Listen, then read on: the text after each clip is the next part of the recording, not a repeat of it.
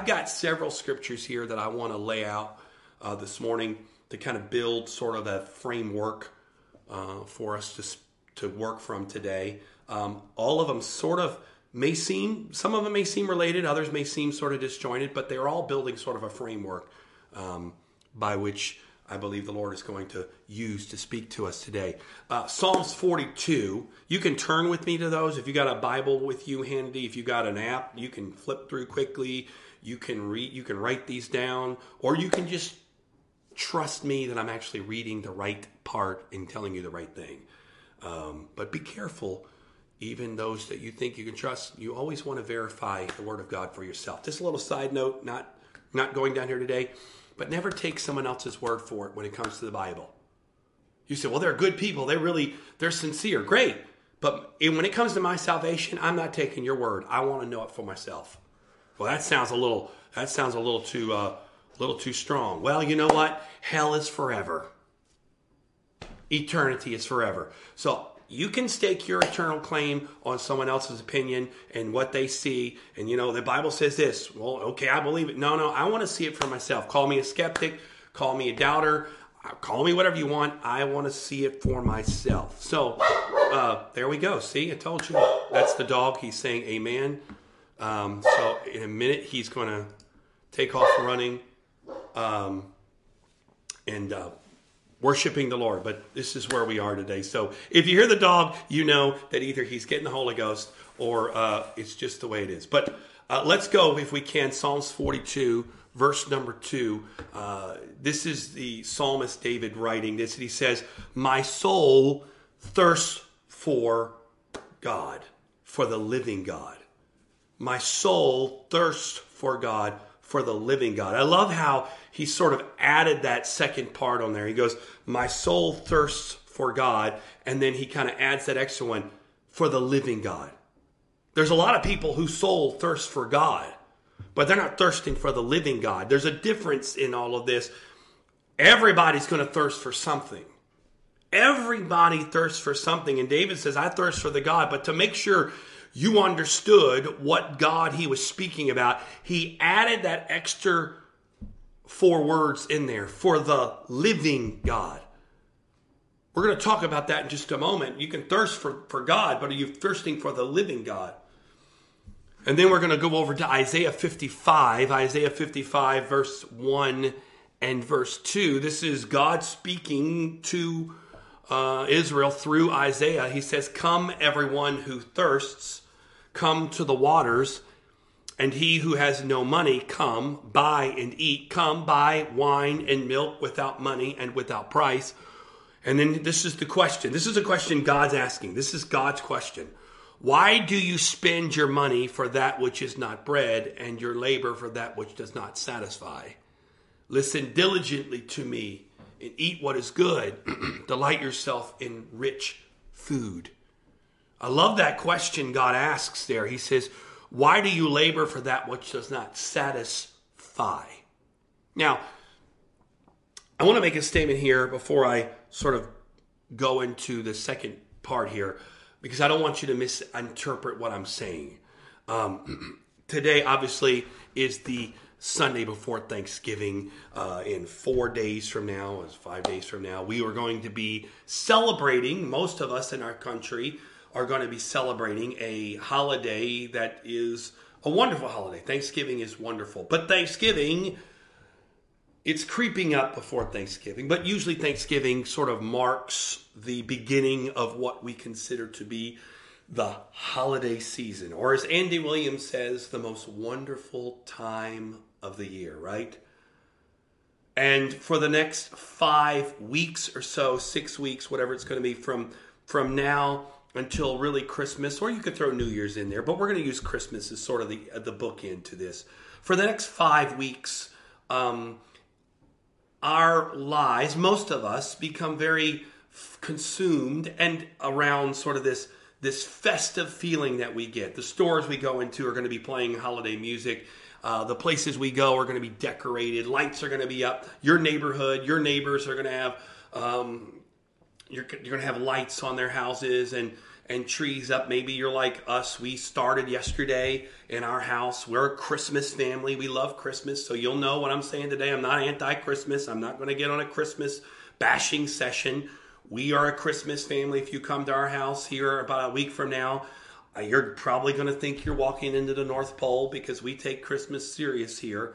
So we started yesterday. We we uh, we started putting up our uh, tree, one of several trees that we will end up putting up uh, here over the next couple of weeks. And our house, we've you know this year just to kind of lay it out there. We're like I'm pumped because uh, we're we're starting a Christmas village made of Legos. Oh, it's going to be epic, epic. At the center of our Lego, we've got a Lego Christmas tree that we're going to build and we've got all kinds of we got the home alone lego set that just came out so we're gonna have this epic. We got the we got a Lego train station that delivers toys. We got the elf workshop. We got a gingerbread house, all made of Legos. It's going to be phenomenal. And on top of that, we actually have gingerbread kits we're gonna decorate. So I'm I embrace Christmas. I enjoy Christmas. I love it. We have three kids. 14 if you don't know who, who know much about us my wife and i we have three kids 14 almost 12 here in the next week or so 14 12 and nine. They're big into Christmas. We're a Christmas family. Um, so this is not an anti-Christmas. I'm not simply. I'm not saying anything I'm about to say is an anti-Christmas statement because if that's the case, I would be indicting myself. Because we are a Christmas family, we enjoy Christmas. But over the next five weeks, it's it's it's going to be something that consumes most people. And I read the statistic, and I went back and checked it, and there's varying sources, and there's varying you know degrees uh, of opinion on how much, but the overall estimate is somewhere north of 750 billion. 750 billion dollars. That's a lot of zeros if you haven't noticed it. 750 billion dollars. You got to see. Hold on a second. Uh, uh, you got to see this number. I got to write that. I got this paper. Hold on a second. I wasn't going to do this. Apologize for a second you you got to see for a second that number written out. Forget my handwriting here. Can you see that number? Just look at that number. Look how many zeros that is. Seven hundred fifty billion dollars, north of seven hundred fifty billion dollars, is going to be spent in this country. Not everywhere else. Not Europe and Canada or South America or anywhere else. This is United States spending.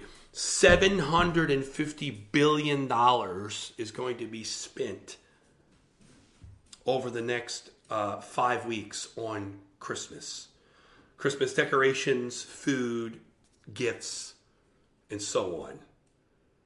Think about that for a moment. That's a staggering amount of money that's going to be built celebrating a holiday, built celebrating uh, Christmas, and the average, I think I read the, the average uh, American household is going to spend, I think, around eleven hundred dollars, a thousand to eleven hundred dollars. Maybe you're not going to do that this year, or maybe you're going to go over, but somewhere between uh, around eleven hundred dollars this year is going to be spent on Christmas-related things, whether it's food, decorations, gifts, or all of the above. Now, again, this is not an anti-Christmas statement. I'm not suggesting we boycott Christmas. This is not something you know you do what you and the Lord work out for you and your family. If you're a Christmas family and Jesus is okay with that, then you know, have 4,000 trees. Make it as festive as you want. Or maybe the Lord has kind of spoken to you this year to dial it back a little bit and you're doing that. Okay, that's it's this is that, that this is a complex a completely different subject. 750 million billion, I keep saying million, 750 billion dollars is going to be spent over the next um, five weeks or so on this holiday we celebrate Christmas. Now, again, one more time to make sure you understand because maybe you're you're new today and you don't really you don't know me enough to kind of get where I'm coming from. I'm not speaking against any of that. I'm not here to say, you know, we should put that money and solve world hunger. I'm just trying to make a point here. It's $750 billion of money that goes above and beyond the necessities of life, right? This is not $750 billion that we're spending in order to survive. It's not $750 billion we're spending in order to feed our families. This is 750 billion. You got to get that B in there because it's just staggering. Billion dollars, $750 billion on things that go above and beyond our normal existence right? Seven hundred fifty dollars. We have a we have a tradition here in our family. Started when our kids were little. We get a brand. We get a new ornament every year for our family. You know, the mall. The mall has them mostly. Now you can get them other places, but we get the little personalized ornaments that they, they write names on. And so we started that when our kids were little. And so every year we bought a new one, starting with the first Christmas we had with our our, our first child. So every year for the last fourteen years we've added. So if you come to our house, you'll see a section of our tree when we decorate it that has all these personal ornaments. And this year we'll get another one. We'll get another one that has 2021 on it. Last year we had one that was personalized. It was a, um, a Christmas tree made out of toilet paper. Just because obviously with COVID and everything, we, we personalize it. But let's be frank. Yes, it's a wonderful tradition. It's it's a great family thing from a family perspective. But I don't need another ornament to survive. If something happened this year and we did not get another ornament, we would keep chucking. We'd keep going on. We'd keep run. We'd keep going. Life would not stop. So the money we're going to spend on these things and the things we're going to do and the gifts we're going to buy and the and, and, and the things we're going to do, this is not necessity. This is extra.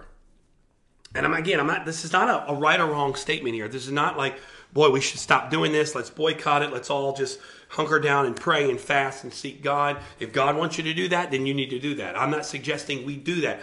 I'm trying to get to something deeper here because let's go through the fullness of the calendar, right? Let's look at our life, the way it's constructed now, the way we live our life now. And I know some of us do a better job than others of sort of resisting this sort of mentality. But let, us just look at things for a second.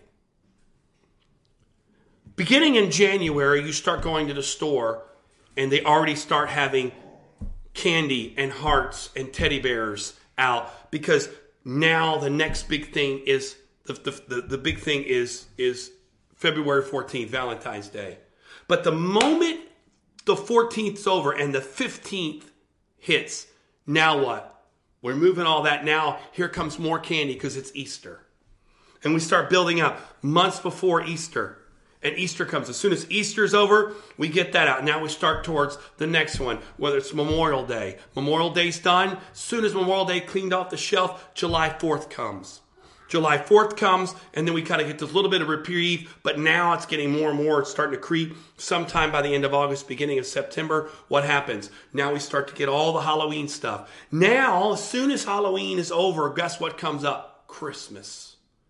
Think about that. You barely really go to a store anymore where they're not promoting something else, a next holiday. We're just absolutely inundated by more and more celebration. Now, again, you there's nothing wrong with celebrating anything. There's nothing wrong with with that at all. That this is not the point I'm making. Don't don't don't hear what I'm not saying. There's something here that's a bigger point that really points to us as humanity and the lie that we've really fallen for. Because we go back to our scripture here, Psalms uh, 42, David says, My soul thirsts for God, for the living God. Now, notice this here. What he's really saying is number one, everybody is going to thirst for something. Right? This is a a silly analogy, but when it comes to your life today, sometime today, you're going to have to stop and drink something. If you don't, you're going to be thirsty. And you may get away with it today. And you may get up in the morning get away with it. But somewhere around uh, Tuesday, probably, if you haven't drank, you're going to start to really feel some negative effects because your body is built to function with fluid. Your body is built to crave fluid. My my wife is kind of she uh, her the way her body responds is different. When when she's thirsty, her body actually interprets it as hungry. Like she'll just she'll eat and then uh, in a little bit long, a little while after that, she'll feel hungry, and she's learned, which is through some trial and error, but that she actually wasn't hungry. She was actually thirsty. Her body was sort of giving her the wrong signals, and she needs to drink because it's built in our body to need substance. We need this. We've got this this this built-in mechanism of creating energy and creating life within us that requires fuel. And so David is using this this word here, my soul thirsts for God, for the living God. And then we go to Isaiah, and God is speaking to Israel, and he's basically saying to them, Why do you spend your money on that which is not bread, and your labor on that which does not satisfy? Now, again, this is not a, this is not about uh, uh, uh, uh an anti boycott of life. This is not trying to get you to to to to to, to hold up and, and to become sort of uh, detached from the world and just a sad sack and just sit around and just mope all the time and don't go. That's not the point I'm making. The point I'm making is there's a deeper level to all this. Buy Christmas, buy 50,000 trees. Make your, I mean, make Christmas as grand as you desire to make it. Go to the North Pole if you decide to do that. I mean, buy an elf. I don't do whatever. Ride a reindeer. Whatever you want to do. That's that's got it's your choice. The point I'm trying to make today is not the symptom. I want to go beyond the symptom. We're talking about it here. One of the things we use a lot, if you stick around here in Antioch West, is we call it the thing under the thing, right? We often focus on the thing. That's the surface. We want to always deal with what's on surface.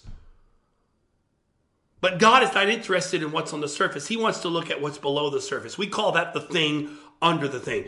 Well, let's talk about the thing. Well, okay, Christmas. Is it good or bad? Should I or should I not celebrate Christmas? Does the Bible say anything about Christmas? In some ways, I got to be honest with you, that's irrelevant. That's the thing. Let's go to the thing under the thing. Because if I said to you today, well, the Bible says Christmas is okay, you're like, well, that's great. All right. And I, the Bible says Christmas is okay. So I got 74 trees and my goodness, I mean, I mean, we we went to uh, the store the other day. They had this inflatable. You know, people are putting inflatables in their front yard now more than ever. They had this inflatable. I'm not. I'm not exaggerating. If you want to know the store, text me later. I'll tell you the store. No joke. This inflatable has to be. I, am gonna. I'm gonna guess. I'm gonna be conservative and guess 15 feet tall. It's like a um, I don't know, like a, uh, a Christmas teddy bear or something. It's 15. I think it's taller, but I'm to be conservative say it's only 15 feet. It is enormous. Like if you put that in front of your house, we may not be able to see your house. It's that big. If you've got that inflatable, go. I mean, knock yourself out. It's probably going to kill your electric bill, but you know, knock yourself out we live the area we live in. We live in the, what's called the Glen Burnie area, and there are several houses here in the Glen Burnie area that their entire yard is filled with inflatables. They love those inflatables. Go buy inflatables. Buy buy the 15 footer. It's taller than that, but I'll just be conservative. 15 foot. Home Depot. If you go to Home Depot, man, they've got like 10 of these enormous inflatables. Buy all of them. Buy them. Buy poinsettias. Make your house literally like a Christmas wonderland. Bake cookies and sugar cookies and, and, and, and just walk around giving jolly and cheer and passing out candy canes to kids and ho, ho, ho. That's not the point. The point is, it's not just Christmas. It's the next thing. It's what's next? What's next? It's my birthday. It's my, it's this celebration. It's that. Because ultimately, we're only dealing with the thing. God has never been about the thing. God is about the thing under the thing. And David begins to build this part right here in, in, in, in Psalms where he says, My soul thirsts for God, for the living God. David says, let's not talking about the thing here. The thing is thirst, but the thing under the thing is what you're thirsting for. If we were about satisfying our thirst, that's the thing, right? We can go satisfy your thirst. You can go satisfy that that that that emptiness you have in your life you're trying to satisfy, right? There's that desire for more. And we live in a society, man, that is just take that, pour gasoline on it, light it with a match, throw a dynamite stick on it, and then douse it with kerosene. It is an explosion in our society now, more, more, more. More. We are inundated by it. I mean, literally, every day now, my email box is filled with advertisements telling me what's about to go down. Five days before Black Friday, four days before Black Friday. Amazing, you know, going to be, you know, 80% off. Buy a t shirt for a dollar. You're going to love it. I mean, just, it's starting now. Man, I, and, and again, that, that, I don't speak anything. My wife, when, when our kids were small, and back when stores were doing this more, when our kids are small, man, my wife was, she was on it, man. She was at, she went to, uh, she'd go to Toys R Us, and we got some amazing deals at Toys R Us. Um, it was awesome. I mean, you get there right and you get there at the right time. So again, this is not, I'm not speaking any of this because if I was speaking against all of it, I'd be speaking against what we do. So it's not the thing that's the problem. We get so focused on the thing. Well, okay, are you telling me that Christmas is right or wrong? Should I not celebrate Valentine's Day? Should I stop celebrating these things? That's not the point. It's the thing under the thing that really is driving all of this. And that's what we need to look at for a moment today. Because God asked Israel, why are you spending money on things that are not bread? And why are you spending your labor on things that don't satisfy you? Because this desire to be filled, this thing that we're looking at, this surface stuff, it drives everything we do. I won't even ask you how many of you have financial stress in your life, not because maybe, and some of you do, you have, you have legit stress just trying to pay your bills just to keep a roof over your head and food on your table. Okay, that's, I'm not speaking of you right now. Some of you are going through difficult financial times and there's difficulty that's you're facing and and uh, if you're if you're walking with Jesus, he'll see you through. That's not what I'm talking about today. But there are some of you that you're under financial stress, you're under financial difficulty, not because of your survival, it's because of the excess. You bought things you shouldn't have bought. You've you've purchased things you shouldn't have purchased. You've got financial stress. You're trying to pay off this bill, credit card bill, or you've got, you know, you're trying, you're looking at all your bills this week and go, month and going, how am I going to pay all this? And 90% of the stuff, uh, this, this happened to us. We were, we were learning this lesson several years ago. The Lord was really challenging us on our finances. And so we, at one point we had, uh, we, we purchased some things one month and we sat down and, and, and, and it was, um, it was bill paying time and and and we sat down and my wife was stressed because she looked at what we owed and what we had and we it didn't match up. We just at the time we weren't we were a little tight and um, we didn't have a lot of excess and uh, we we we had X amount due and we didn't have X amount to cover it and so we were trying to figure out how and what to pay off and what not to pay off and how we're going to do all this. And we were stressed. And and and we stopped for a moment. So let's pray. And so we asked the Lord, you know, Lord's got to help us. And I got to be honest with you, we didn't get this. Okay, you know what? You're my children. I love you, and I'm going to help you. Is God a God of love? Yes, He's all those things. You know what we got? God said, Did I tell you to buy any of that stuff? Hmm. Um. No. Did I tell you to purchase these things? Uh. No. Did you pray about them? Did you ask me?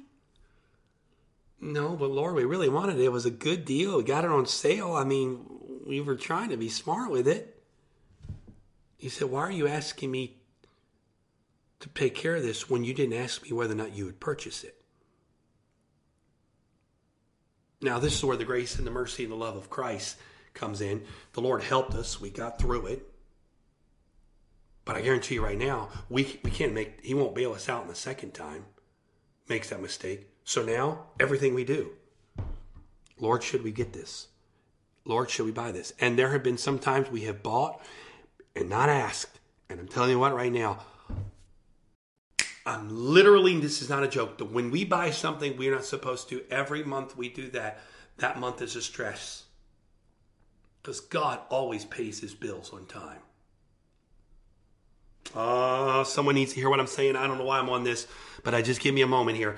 God always pays his bills on time. If God told you to get it, if God told you to move into the house you're moving in, if God told you to buy the car you buy, if God told you to do what you're doing, then it's not on you. He always pays his bills. Say, Lord, you have us move here. God, you got it. You had us get this car. Lord, you told us to do this. Lord, we don't have the money to cover it, but you told us to do this. So we're trusting you with that because he always pays his bill. Now, if you moved where you wanted to move, you bought what you wanted to buy, you drive what you want to drive, you go where you want to go, you go on vacation when you want to go on vacation and you don't have the money, it's not God's obligation to bail you out.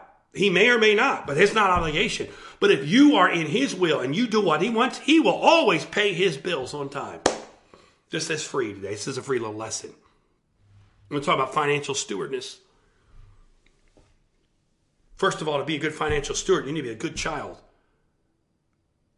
You need an obedient child. You need to start first by saying, God, what do you want me to do? Where do you want me to go? What do you want me to purchase? Well, you know, okay, I prayed about the big things. Uh, I prayed about, you know, whether or not I should buy this house or not. Great. That's part one. But what about the other stuff in your life? Are you praying about the things, those other things? How about pray? We went. We went. This is. This is. I.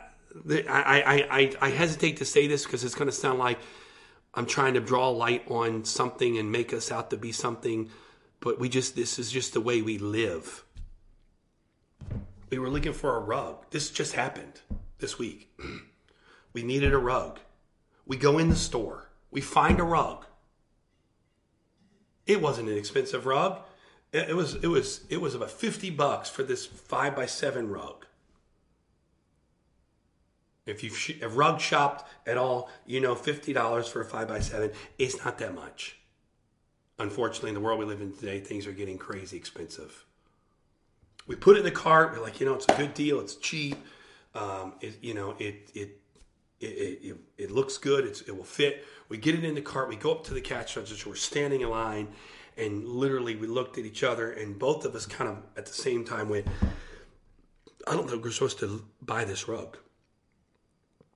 And immediately that thought comes in but it's just a rug. It's just a it's just a rug. It's not that big of a deal. It's just a rug. But i learned that it, i've learned this lesson before. So you know what we did? We took our cart back into the aisle took our rug out put our rug back put the cart back got in the car and came home with no rug. We need the rug but it didn't why? Because I don't want to do anything that he hasn't told me to do. Now, you don't have to live that way. I'm not saying or suggesting you have to live that way. You live however God's leading you to live. My point to all this is the thing under the thing. What's driving this desire to be filled? Because let's go to this for a second. Some of you know this scripture, but I'm going to read it to you today for those of you that don't know it. It comes from John chapter 7. Jesus is speaking here, and this is the words of Jesus. He said, On the last day, the great day of the feast, Jesus stood and cried out, saying, If anyone thirst, there's that word again, right? So we've established now, Psalms talks about it, uh, um, John talks about it. It's multiple places. I mean, I could go through an entire uh, Bible study today on just the idea behind being thirsty in Scripture. It's it's it's literally everywhere in Scripture. Thirst, thirst, thirst, thirst. So, okay, so John seven, we got thirst. Isaiah, I mean, uh, um, Psalms 42 uh, is, is, thirst. We got other places. Isaiah talks about being thirsty. So Jesus says, if any man thirst. So we've established today, you're going to thirst for something. You can't stop it. It's built into you. It's a part of your makeup. God made you that way. You can't stop it. You're never going to stop being thirsty. You can't say today, because I've had water today, I'll never need any more water. You know, you drink today, you're going to have to drink this afternoon, drink this evening, drink tomorrow. It's built in. You don't go to the doctors and say, you know, something's wrong with me. Well, what's wrong with you? I'm thirsty. And the doctor says, Okay, have you drank? Yeah, doc, I drink all the time, but I'm just, I'm so, I'm, I'm just, I'm thirsty. I, I drank today and I thought that was going to solve the problem, but you know, I woke up tomorrow, I woke up this morning and I'm thirsty again. Something's wrong with me. Do you have any medication? You have any pills? You can help me do surgery? Come and help me. I, I, I, I shouldn't be thirsty. A doctor's going to look at you and go, sir, ma'am, your body is built to be thirsty. If you, your body, it's natural. We don't want to stop that. Your body, we can't stop it because your body's made that way. So your your natural body and your spiritual body is built to thirst. Can't stop it.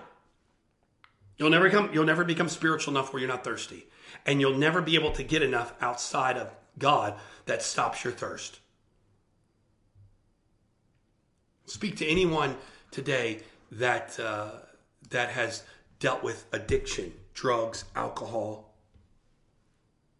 Talk to those that have been with addiction. Some of you watching today, you've dealt with your own addictions.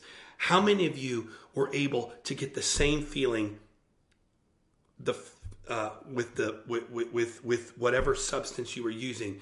You got the same feeling on the 500th time as you did on the first time, right? The first time you took your drink, you were drunk on the first beer. The first time you you got high, you were you were high on the first pill, the first shot, the first snort. It was done. You were good. But the more you do it, what happens? It requires more and more and more and more. Now, you know, now not one beer, it's four beers. Now it's not four beers, it's eight beers. Now it's not eight beers, it's twelve, it's a twelve pack. Now it's not one shot, it's five shots. Now it's not just one one one joint it's five joints. Now it's not one pill it's six pills right? Because the more you give your body the more your body wants. I.e that's why you can never eat one cookie.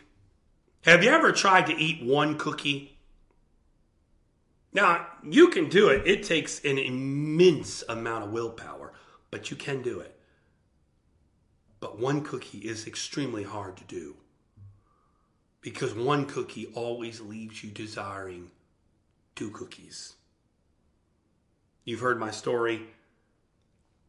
I am a I am an absolute chocolate chip cookie guy. That's my thing, man. I don't eat ice cream. I don't eat pies. I don't eat cakes. I don't do any of that stuff. You can have all that. I don't know. Oh, I don't need no oatmeal raisin. I don't need snickerdoodles, sugar snaps. You take all that stuff. God bless you. Enjoy it.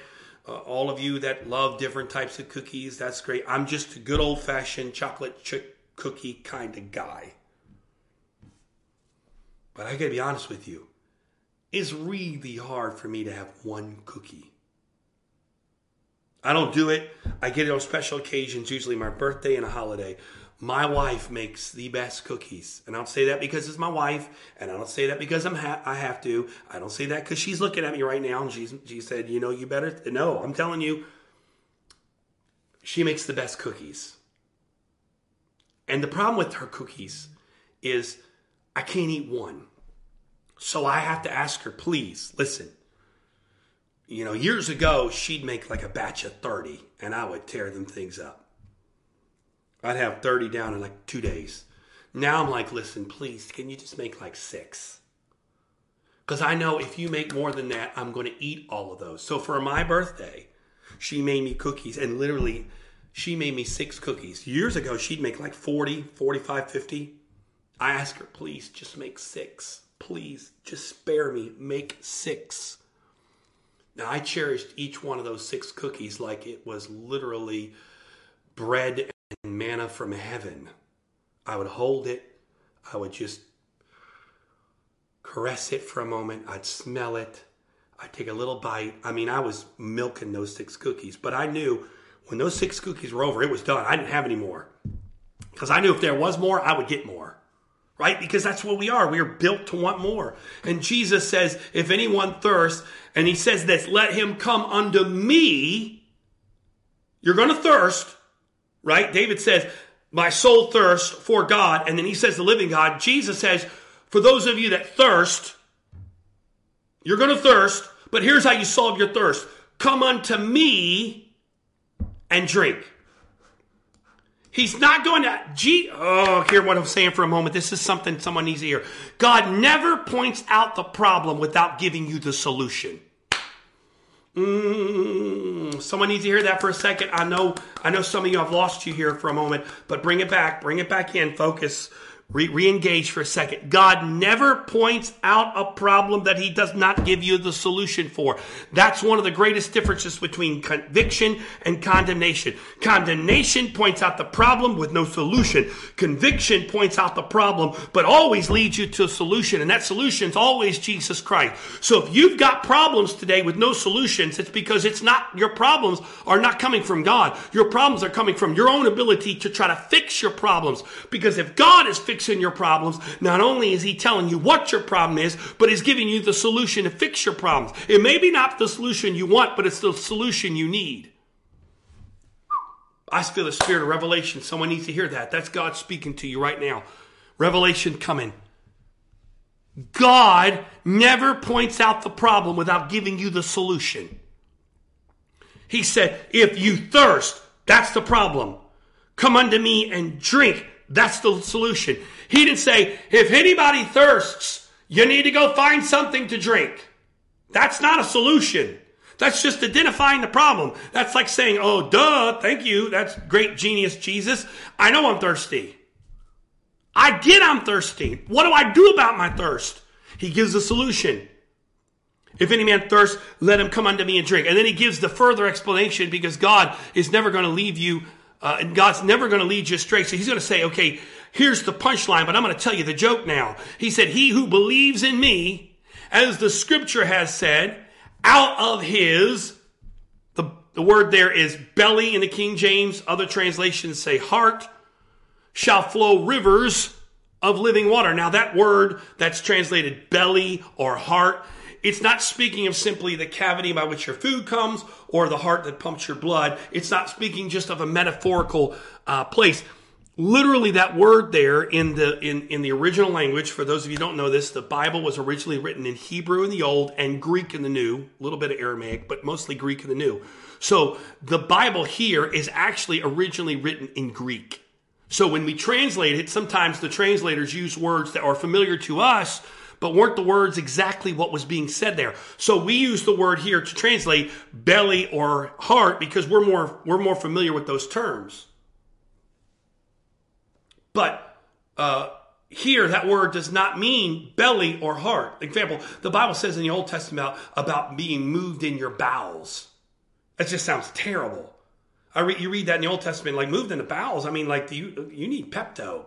There's, but Back then, bowels were considered to be the place of your emotions. We call it getting butterflies.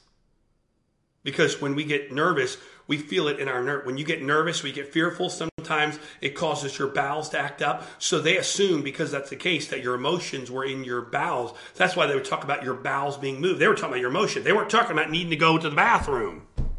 So here they use belly and heart, but that's not the original word. The original word here is cavity or emptying place.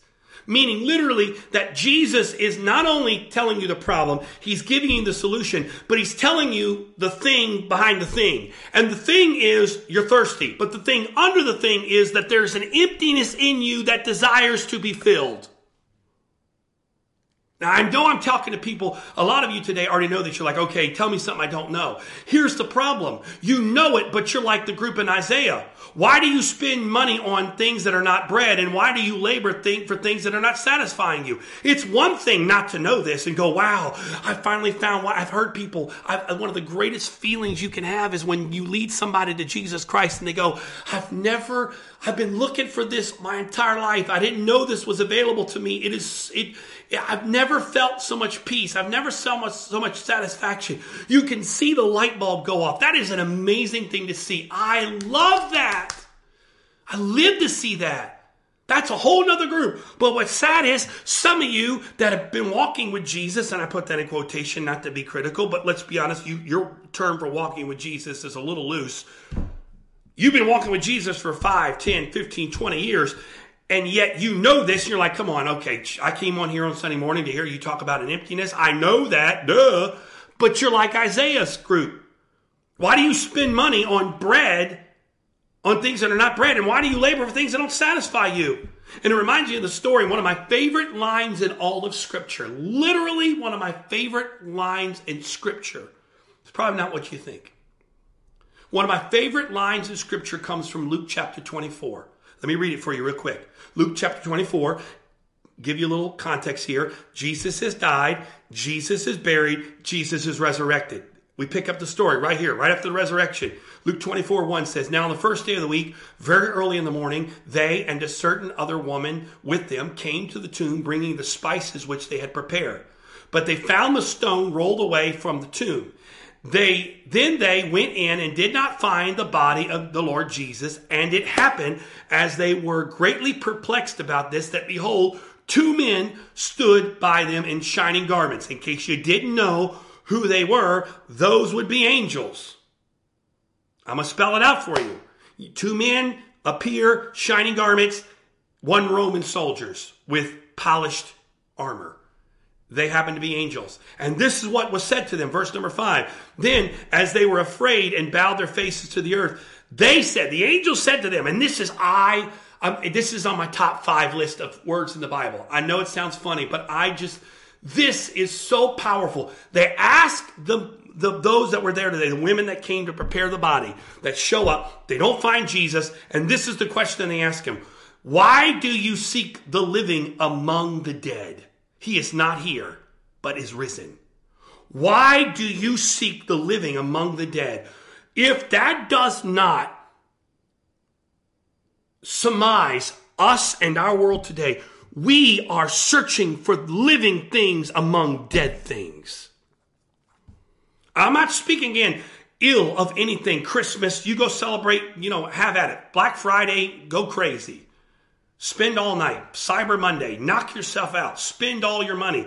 That's not the problem. But the problem is if you're doing that to satisfy something, if you're doing that to fill an emptiness, if you're doing that to get an emotional or, or, or a mental reprieve or a feeling, you are searching for the living among the dead. But there is yet one thing and one thing only that can truly satisfy, and that is Jesus Christ. Because he says, you're going to thirst but come to me and drink because here's why. I'm the only one that can fill that emptiness in you.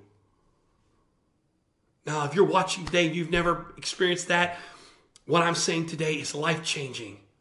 Not because of me, because it's the Word of God when you discover that Jesus Christ is the answer, that He's the source, it is life changing. But what I'm also talking about is not just for those of you that are watching for the first time, but I'm talking about some of you that have been around for a long time. But I watch how you run your life. I watch the things that you do. I see, I, I can see you on Facebook. I, I, I see what's going on. And I just see people that are consumed with filling an emptiness with everything else but God. You sip on God, but you drink on life. You know, people say they drink coffee. Maybe, but most people sip coffee. You drink water. You don't sip water. I don't drink cold water anymore. I drink room temperature water. We buy water by the cases. We buy liter water by the cases and we leave it in our cabinet warm because, not warm, but room temperature because I'm ready to drink. I don't want to be sipping on cold water. I want to drink. But if you drink coffee, you want it hot. My wife she drinks coffee. She likes it piping hot. The moment it becomes cooler, she either heats it up or doesn't drink it. She wants it hot, but she doesn't guzzle it down. Maybe you do. I don't know. I haven't seen everybody's coffee habit, but she doesn't guzzle it down. She sips coffee. She enjoys coffee by sipping it. A lot of you, that's how you operate with God. You sip God. Ooh, it's Sunday. Ooh, get a little sip of Jesus today. Praise the Lord. It's Sunday. Go a little sip with Jesus. I should call it sipping with Jesus. That's what Sunday morning is going to be called from now on. My new my new sermon series title, Sipping with Jesus. Come get your get the hot Jesus today. Like the Krispy Kreme sign, the hot donut signs on. Jesus is hot and fresh today. Can you smell the aroma? The best part of waking up is Jesus with you today. We can call it jingle, right? We don't need Folgers in your cup. We can make it a jingle. Get your sip of Jesus today. But honestly, if all you ever do is drink coffee all day, you're going to be in a world of pain. Because you don't drink coffee. You sip coffee. You drink water. You drink juice. So some of you don't understand why you don't, okay, my life is, why do, why do I not feel satisfied? I've got Jesus. But I don't feel satisfied. What's wrong with me? Maybe Jesus doesn't work anymore. Maybe Jesus is antiquated. Maybe all this stuff is not really what it's supposed to be. You know what the problem is? The problem is, is that you have Jesus, but you sip on him because you're drinking other things. What do you drink mostly with your dessert? Most of you. Not everybody. I don't. I'm not a coffee guy, but most of my wife at the end of the meal, if she's going to have dessert, she wants it with coffee. She doesn't fill up on those things. Because she knows no one's ever drank coffee and go, well, I'm full. I'm good. I don't need anything else. Coffee is a bonus, something you add on to it. That's how most of us live our life with Jesus. He's a bonus. He's something we can have with our dessert.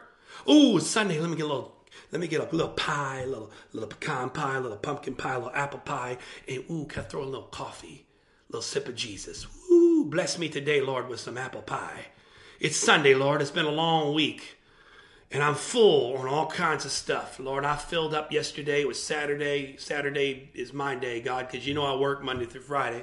So Saturday I had all the stuff I needed. I got filled on. I got to watch my movie and I got to do my errands. I got to do all kinds of stuff. So I'm a little full today, Lord. But you know, Jesus, you're my dessert. You're my apple to my pie. You're my you're my cheese to my cake, Jesus. I could use you, you know, you're my strawberries to my cream. So, Lord, today it's Sunday. Can I get a little dessert and a little sip of coffee today? Ooh, that tastes good. Thank you, Jesus.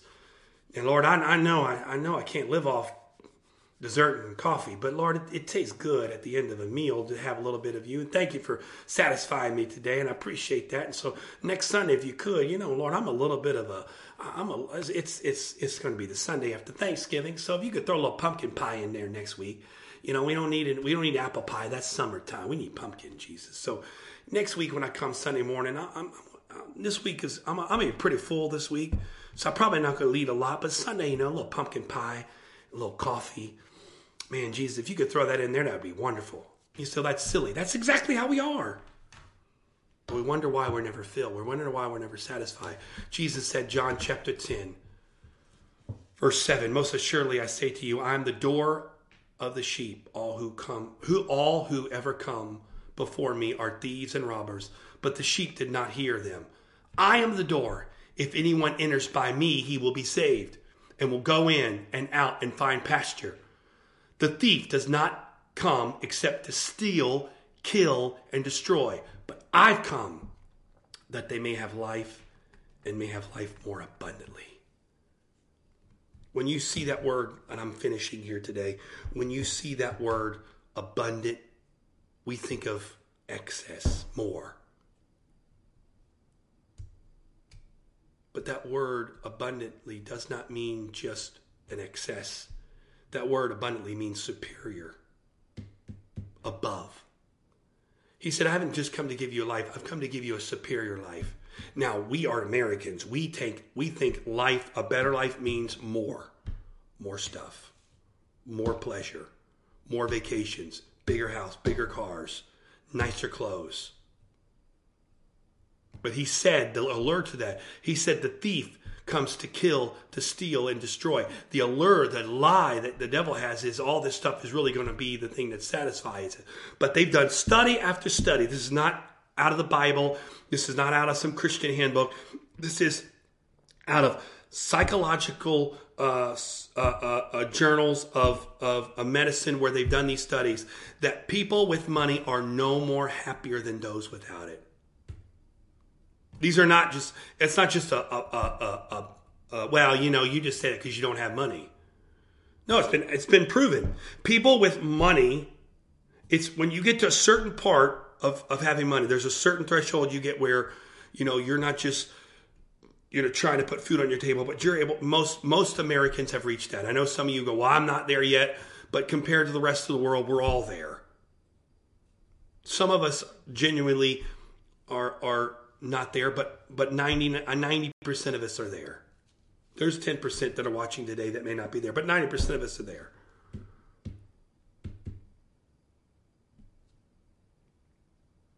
We don't have to worry about those things. But in our American mentality, when we think of abundant, we think of more. But we know the trap of that, it's not going to make us happy because we're just trying to fill a space with more stuff, not with the real thing. He said, I've come. If you come to me, right? If you come through me, I'm the door. Read it again. I'm the door and I'm going to let you go out and pasture. Whose pasture? Not your pasture, my pasture, because you're coming in my door. Therefore, you're going to be eating in my pasture. If you do this, you're going to know that the thief tries to kill, and steal, kill, and destroy. But I've come that you might have life and have a superior life. So, a question to ask you is Do you have a life worth living? Do you have a life that's worth living? That's the question I believe the Lord is wanting me to ask you today. Is your life worth living? Now you may say, "Yeah, I mean, I mean, I've never had more money in my life. I've never been more more successful in my life." That doesn't mean you have a life worth living. Kate Spade took her life. Anthony Bourdain took his life. Robin Williams took his life. These are people that had what we would consider a life worth living, success, money, accolades. But they had lost the meaning of life worth living. Do you have a life worth living? We were in a store yesterday trying to find a rug. And uh, it's a home store. Some of you probably have been there or a store like it. There's numerous stores. They go by different names, but they all pretty much are the same thing. It's the stores that just have everything under the sun. Huge stores filled with all kinds of home stuff. We happen to be up at one here in the Glen Burnie area. And we're sta- I was standing there, and I, I, I don't want to sound like I'm somehow on some elite level. Sometimes it just things hit me at the weirdest time. I, we went in there yesterday evening, and it looked like literally a bomb had gone off in that store. There was stuff everywhere, literally. It was an explosion of stuff. Stuff was on the sh- off, off the shelves, on the floor. It was a disaster. And I stood there for a moment. I looked around and I just was overwhelmed by the amount of stuff. I saw how big the store is. This store is massive, it's huge. Tens of thousands of square feet. Filled, every aisle filled with stuff. You can buy everything from bathroom to kitchen to outdoor furniture to Christmas decorations to, I mean, rugs and pictures and lamps. I mean, it's one of those stores, right? Bookshelves and flowers and bushes and, I mean, chairs and tables. It's one of those. It's one of those home stores. They got many of them. I stood around and I know we were right the one here local to our house. And I went, okay, well, there's this one and right within about 10 minute drive there's about five other stores that are close to this size that all sell the same thing and that's just in our little area of the world this goes on everywhere across this country every day and i was staggered by this amount of stuff that we have that we feel like we need to exist with and i was walking out, we were we were, and I saw this picture. Yeah, if you have this picture, I'm not picking on you. Please don't take it. But I saw this picture. I snapped a picture of it. Haha, picture of the picture. It was on the shelf, and I saw it. It says, "All you need is love, shoes, and diamonds." All you need is love, shoes, and diamonds. I'm not knocking that. And I'm sure it wasn't written to be a statement of facts. I get it. I understand where they were coming from. It's a joke, most likely. Diamonds are a girl's best friend. I get all that, right? I'm not I'm not living under a rock, okay? I know women love shoes and they love diamonds. I get all that. I'm not trying to make some kind of philosophical statement by sign. You're taking it way too serious. No, I'm not taking it serious. But you know what? Let's be honest. That has a lot of truth to it. Because that's what our world thinks. But really, if you could reread that, our world says, all I need is love. And to me, love is more shoes and diamonds. Or maybe it's not shoes and diamonds for you. Maybe it's maybe it's shoes and electronics Maybe it's something else. Fill in the blank. Maybe all you need is love, but love to you is better house and cars. Maybe love for you is a better job, better life for your family, more vacations, whatever it is. You see, all I need is love, but for us, we equate this from love is, yeah, I got love, okay, thank you for the love, but love really to me is stuff, more stuff. But the really amazing part about this is, is that we've lost the trueness of love. What is love? Because 1 John 4 7 and 8 says, God is love. This is why God is the only thing. So, really, if we were to rewrite this statement, we would say, All I need is love, period. And you would say, Well, love, you can't eat love. You can't put love on you. You can't clothe you. You can't drive love to work. Can't, love won't keep you out of the rain. Maybe man's love would, but his love, his love, his love is all those things. His love is all those things. All I need is love. But as David put it, we can't end a sentence like that because we have lost the definition. David says, I thirst for God. But David understood the people he was writing to, not everybody was serving the right God. So he had to make sure they understood what God he was referring to. I thirst for God, comma, the living God. So all I need is love. Period. But we need to make sure we finish that sentence God is love. I told you today I had the answer for you, not the answer you wanted, but the answer you need. And the answer is simply this Are you really going to keep trying to buy things and spend money on things that are not bread?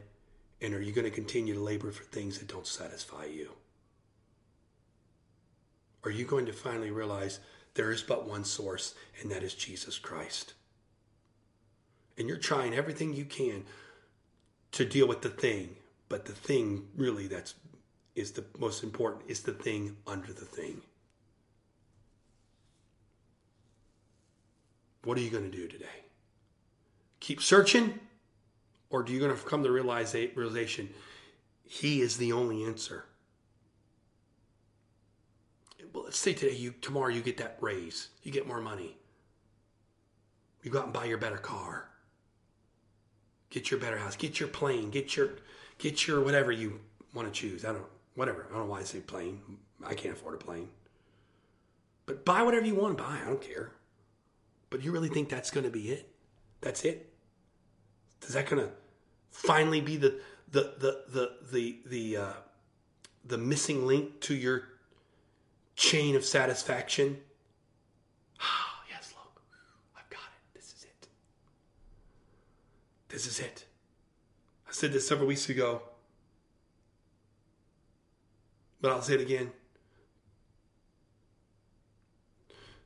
The moment the final whistle blew, Tom Brady last February stood on the field as a seven time Super Bowl champion. The confetti fell he picked up the Lombardi trophy to celebrate the fact he was, again, the seven time Super Bowl champ. No one's ever done that before. That was Sunday. Two days later, I think they had a parade. They celebrated again. But what's really sad, a month later, Tom Brady had to make a choice. He was back in the gym. he was back working out. He was back preparing for another season because when September rolled around and they took the field again, yeah, that was good. But the crowd, they didn't care about Super Bowl last year. What do you do? What have you done for me lately? because we're never satisfied. So get your Super Bowl. But guess what? Next season's coming.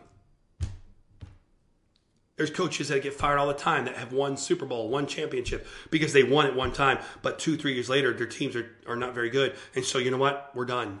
Wait a minute. He's done this before. He's proven he can do it. Doesn't matter. Where have you lit lately? Don't live off last year's Super Bowl and think, well, God, I know you satisfied me back when I first found you. That was awesome. I appreciate that. Thank you. That was the first time. But when is the last time you felt satisfied by Him? When's the last time you drank of that living water and felt that satisfaction you felt the very first time? Why do you search for the living among the dead? Father, I've spoken what you've given me to speak. I've tried not to add to or take from that, but I have felt your spirit speaking. I've felt it trying to penetrate even the hardest of hearts today. But Lord, I can't control who listens or who doesn't listen, but I know your word is everlasting and your truth endures for all generation. So, Father, I speak now in Jesus' name that your word would penetrate into our hearts that you would not leave us alone. But even as we go about our day today, we try to turn all this off, that the, the pricking of your spirit would begin to just continue to prick us. That you are the answer and you're the only answer. You are you were the answer, you are the answer, and you will always be the answer. It's you. You're the thing under the thing under the thing. It's you. It's you. But Lord, today I bind the blindness that keeps us from seeing that you are the answer. I bind the, the lies of Satan. I bind the, the lies of this world that try to get us to look everywhere else but you, because you and you alone are the source of all of life. So, Father, right now I speak that our eyes would be open, that we can see, that our ears would be open to hear, that our hearts would be open that we can receive the seed of your word today in Jesus' name. God bless you. I pray in Jesus' name that you would hear what was said today. You would take it, mix it with faith, and apply it to your heart by the power of the word in Jesus' name.